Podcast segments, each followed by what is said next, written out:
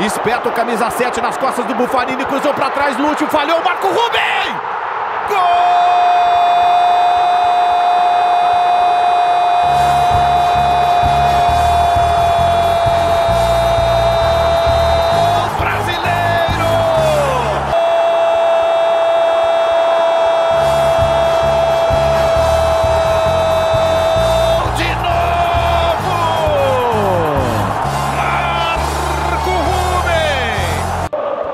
Nicão, cruza, segunda trave, Cirino, olha o gol na trave, olha o gol, voltou Marco Rubem! Gol!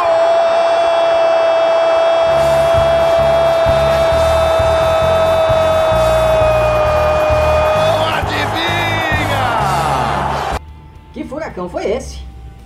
Eu sou o Flávio Soares e essas são as minhas caneladas para o ganhador.com.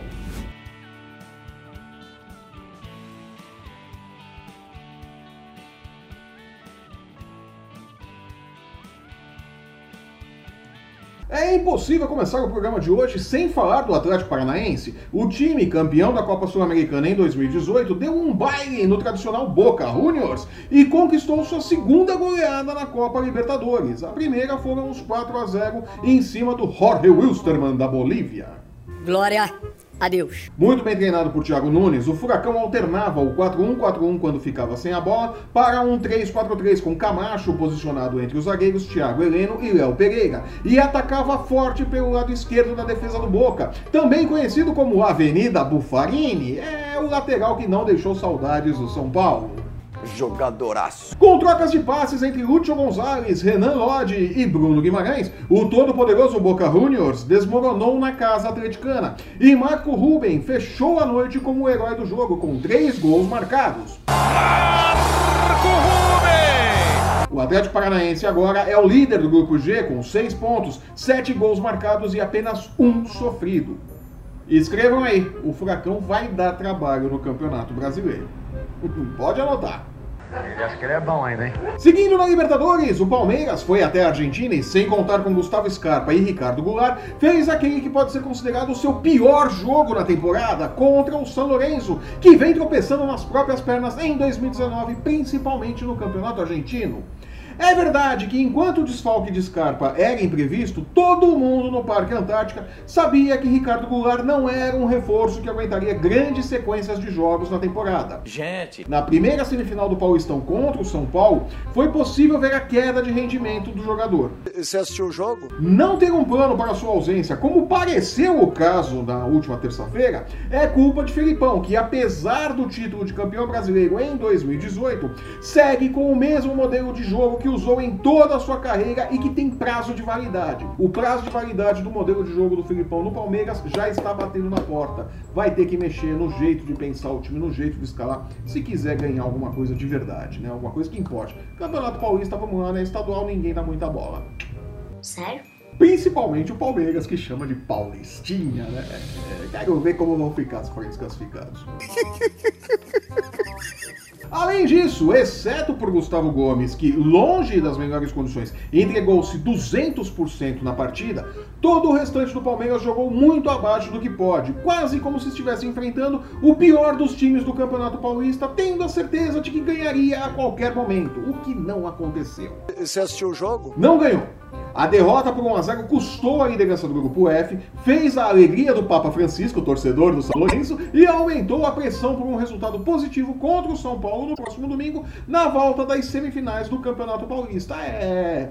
Vamos falar a verdade, o Palmeiras chama de Paulistinha, mas se não chegar na final, vai ter barulho no Parque Antártica, sim senhor. Ah, vai ter corneta pra tudo quanto é lado. 7x1, 0x0, 5x5, não chatei nada. Falando em São Paulo, o Cuca começou a dar expediente no clube e deverá dividir o comando da equipe com Wagner Mancini durante o Campeonato Paulista. Você veio antes do tempo! Tietchan e Alexandre Pato já estão integrados ao elenco, mas não jogam no estadual. E a paz entre Mancini e Jean, o caríssimo goleiro problema que o tricolor trouxe do Bahia, foi promovida na última terça-feira, com direito a abraço entre os brigões para as câmeras verem e registrarem. É.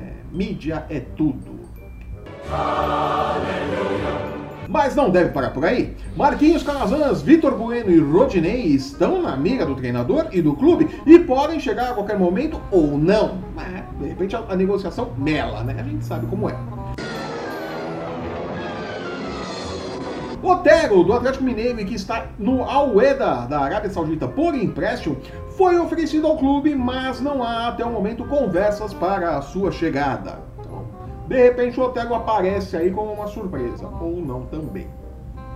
Que ele é bom ainda, hein? E falando em chegadas, Roger Machado chegou ao Bahia! Aê! O treinador que estava vendo a grama do Jardim crescer desde que saiu do Palmeiras em 2018, acertou os detalhes para ser o treinador do tricolor baiano após a demissão de Anderson Moreira, que falhou miseravelmente nos objetivos de avançar na Copa Sul-Americana e na Copa do Nordeste. Roger deverá ser anunciado oficialmente na próxima quinta-feira e chega ao clube escoltado pelo auxiliar Roberto Ribas, o preparador físico Paulo Paixão e pelo analista de desempenho Jussan.